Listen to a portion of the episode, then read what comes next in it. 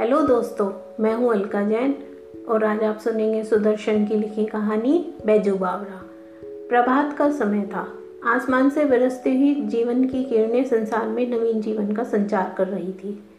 बारह घंटों के लगातार संग्राम के बाद प्रकाश ने अंधेरे पर विजय प्राप्त की थी। इस खुशी में फूल झूम रहे थे और पक्षी मीठे गीत गा रहे थे। इतने में साधुओं की एक मंडली शहर के अंदर दाखिल हुई। ये लोग जो मस्तमोला, ईश्वर भक्त और हरि भजन के मतवाले थे।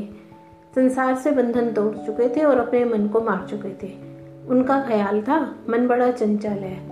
अगर इसे काम न हो तो इधर उधर भटकने लगता है और अपने स्वामी को विनाश की खाई में गिराकर नष्ट कर डालता है। इसे भक्ति की जंजीरों से जकड़ देना चाहिए, नहीं तो सांप बनकर डसता है और बिच्छू बनकर काटता है। साधु गाते थे। सुमर सुमर, भगवान को मूर्ख मत खाली छोड़ इस मन को। जो संसार त्याग चुके थे, उन्हें सुरताल की क्या परवाह थी? कोई ऊँचे स्वर में गाता था, कोई मुँह में गुनगुनाता था। ये अपने राग में मगन थे कि सिपाहियों ने आकर घेर लिया और हथकड़ियाँ पहनाकर अकबर बादशाह के दरबार को ले चले। यह वह समय था जब हिंदुस्तान में अकबर की तूती बोलती थी और उसके मशहूर रागी तानसेन ने कानून बनवा दिया था कि जो लोग राग विद्या में उनकी बराबरी ना कर सकें, वह आगरा की सीमा में ना गाए और जो गाए, उसे मौत की सजा दी जाए। बेचारे बनवासी साधुओं को पता नहीं था, परंतु अज्ञान भी अपराध है। मुकदमा दरबार में पेश हुआ। तानसेन ने राग विद्या के कुछ प्रश्न किए, किंतु साधु उत्तर में मुँह ताकने लगे। अकबर के होठ हिले और सबने सब साधु तानसेन की दया पर छोड़ दिए गए। दया निर्बल थी वह इतना भार सहन न कर सकी। मृत्यु दंड की आज्ञा हुई। केवल एक दस वर्ष का बच्चा छोड़ दिया गया। बच्चा है, इसका दोष नहीं। यदि है भी तो क्षमा के योग्य है। बच्चा रोता हुआ आगरा के बाजारों में निकला और जंगल में जाकर अपनी कुटिया में रोने तड़पने लगा। वह बार बार पुकारता था, बाबा तू कहाँ है? अब मुझे कौन प्यार करेगा? कौन कहानियाँ सुनाएगा? लोग आगरा की तारीफ़ करते हैं, परंतु इसने तो मुझे बर्बाद कर दिया। इन्हीं विचारों में डूबा हुआ बच्चा देर तक रोता रहा। इतने में खड़ाऊ पहने हुए, हाथ में माला लिए हुए राम नाम जपते हुए बाबा हरिदास कुटिया के अंदर आए और बोले, बैजू बेटा, शांति करो, शांति। बैजू उठा और हरिदास के चरणों में लिपट गया। वह बिलक बिलक कर रोता था और कहता था, महाराज, मेरे साथ अन्याय हुआ है। मुझ पर वज्र गिरा है, मेरा संसार उजड़ गया है। मैं क्या करूँ? हरिदास बोले, शांति शांति। बैजू बोला, महाराज तानसेन ने मुझे बर्बाद कर दिया। उसने मेरा घर सूना कर दिया। बैजू ने हरिदास के चरणों से लिपट कर कहा, महाराज, शांति जा चुकी है। अब मुझे बदले की चाह है। मुझे प्रतिकार की इच्छा है। हरिदास ने फिर कहा, बेटा, शांति शांति। बैजू ने करुणा और क्रोध की आँखों से बाबा की ओर देखा। उन आँखों में आँसू थे, आहें थी और आग थी। जो काम ज़ुबान नहीं कर सकती थी, उसे आँखें कर देती हैं। और जो काम आँखें नहीं कर सकती, उसे आँसू कर देते हैं। बैजू ने ये दो आखिरी हथियार चलाए और सिर झुका दिया। हरिदास के धीरज की दीवार आंसुओं की बौछार न सह सकी और काँप कर गिर गई। उन्होंने बैजू को उठाकर गले से लगाया और कहा मैं तुझे वह हथियार दूँगा जिससे तू अपने पिता की मौत का बदला ले सकेगा। बैजू हैरान हुआ बैजू खुश हुआ और उछल पड़ा, बोला, बाबा, आपने मुझे खरीद लिया, आपने मुझे बचा लिया, अब मैं आपका सेवक हूँ। मगर इसके लिए तुझे बारह बरस तक तपस्या करनी होगी। कठोर तपस्या, हरिदास बोले। बैजू ने कहा, महाराज, आप बारह बरस कहते हैं, मैं बारह जीवन देने को तैयार हूँ। बैजू ने कहा मैं आज से आपका दास हूँ। आप आज्ञा दें, मैं आपकी हर आज्ञा का पालन करूँगा। ऊपर की घटना को बारह वर्ष बीत गए। जगत में बहुत परिवर्तन हो गए। कई बस्तियाँ उजड़ गई, कई वन बस गए। बूढ़े मर गए, जो जवान थे उनके बाल सफ़ेद हो गए। आज बैजू बावरा जवान हो चुका था और रात विद्या में दिन पर दिन आगे बढ़ता जा रहा था। एक दिन हरिदास ने हंसकर कहा, बस, मेरे पास जो कुछ था वो मैंने तुझे दे डाला। अब तो पूर्ण गंधर्व हो गया है। अब मेरे पास कुछ और नहीं है जो तुझे दूँ। बैजू हाथ जोड़कर खड़ा हो गया। कृतज्ञता का भाव आंसुओं के रूप में बह निकला। चरणों पर सरक कर बोला, महाराज, आपका उपकार जन भर सर से न उतरेगा। अब आज्ञा दीजिए। हरिदास ने कहा, पहले प्रतिज्ञा करो। बैजू ने बिना सोचे समझे कह दिया, मैं प्रतिज्ञा करता हूँ कि हरिदास ने वाक्य को पूरा किया। इस राग विद्या से कभी किसी को हानि नहीं पहुंचाऊँगा। बैजू का लहू सूख गया, पैर लड़खड़ाने लगे। सफलता के बाद परे भागते दिखाई दिए। प्रतिहिंसा की चुरी हाथ आई तो गुरु ने प्रतिज्ञा लेकर कुंद कर दी। मगर गुरु के सामने उसके मुँह से एक शब्द भी ना निकला। कुछ दिन बाद एक सुंदर नवयुवक साधु आगरा के बाज़ार में गाता हुआ जा रहा था। लोगों ने समझा, इसकी भी मौत आ गई है। उन्होंने कहा कि इसे नगर की रीत की सूचना दे दे, मगर निकट पहुँचने से पूर्व ही मुकुद होकर वह अपने आप को भूल गया और किसी को साहस न हुआ कि उससे कुछ कहे। सिपाहियों ने हथकड़ियाँ संभाली और पकड़ने के लिए साधु की ओर दौड़े, परंतु पास आना था कि रंग पलट गया। साधु के मुखमंडल से तेज किरणें फूट रही थी, जिनमें जादू था।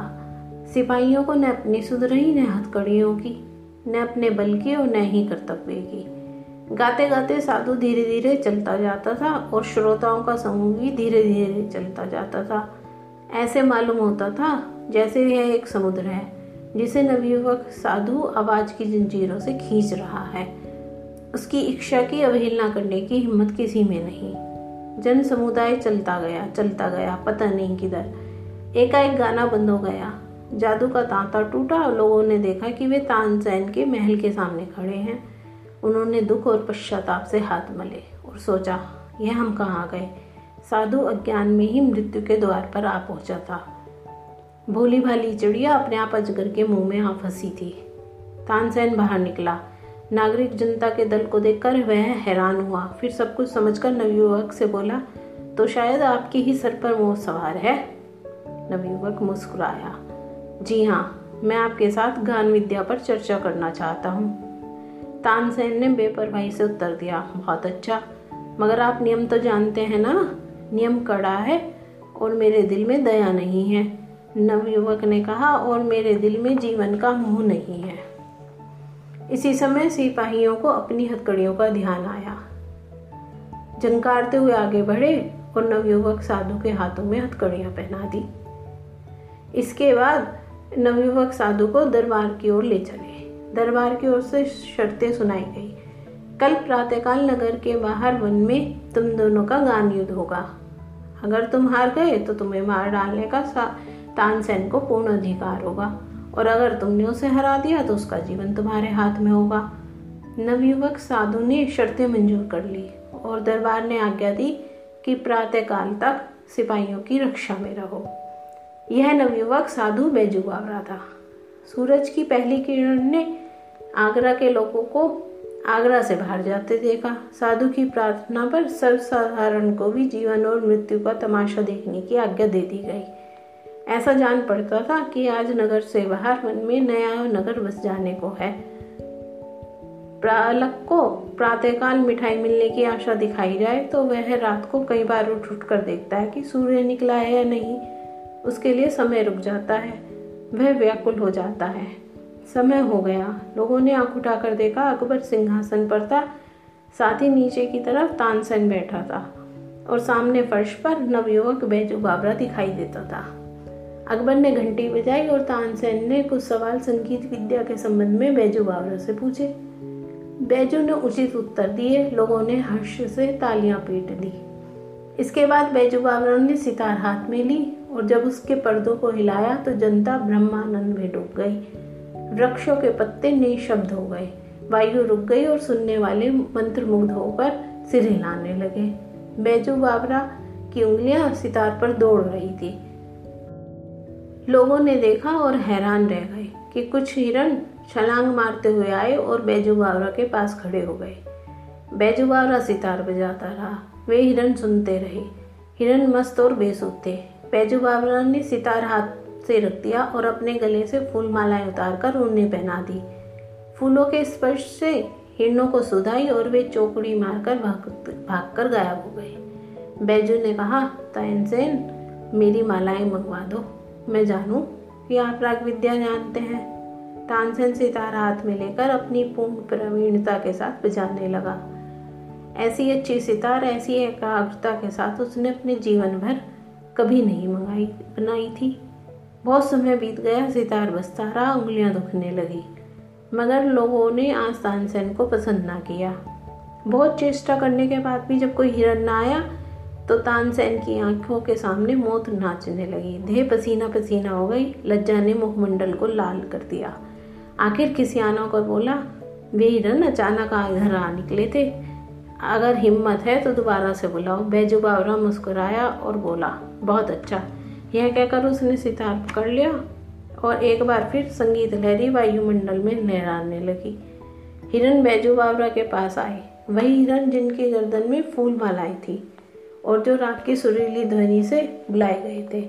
बैजू बावरा ने फूल मालाएँ उतार ली और हिरन कूदते हुए जिधर से आए थे, उधर को चले गए। अकबर का तानसेन के साथ अगाध प्रेम था। उसने मृत्यु निकट देखी तो उसका कंठ भर आया। परंतु प्रतिज्ञा हो चुकी थी, वे विवश थे। उन्होंने निर्णय सुनाया। बैजू बावरा जीत गया, तानसेन हार गया।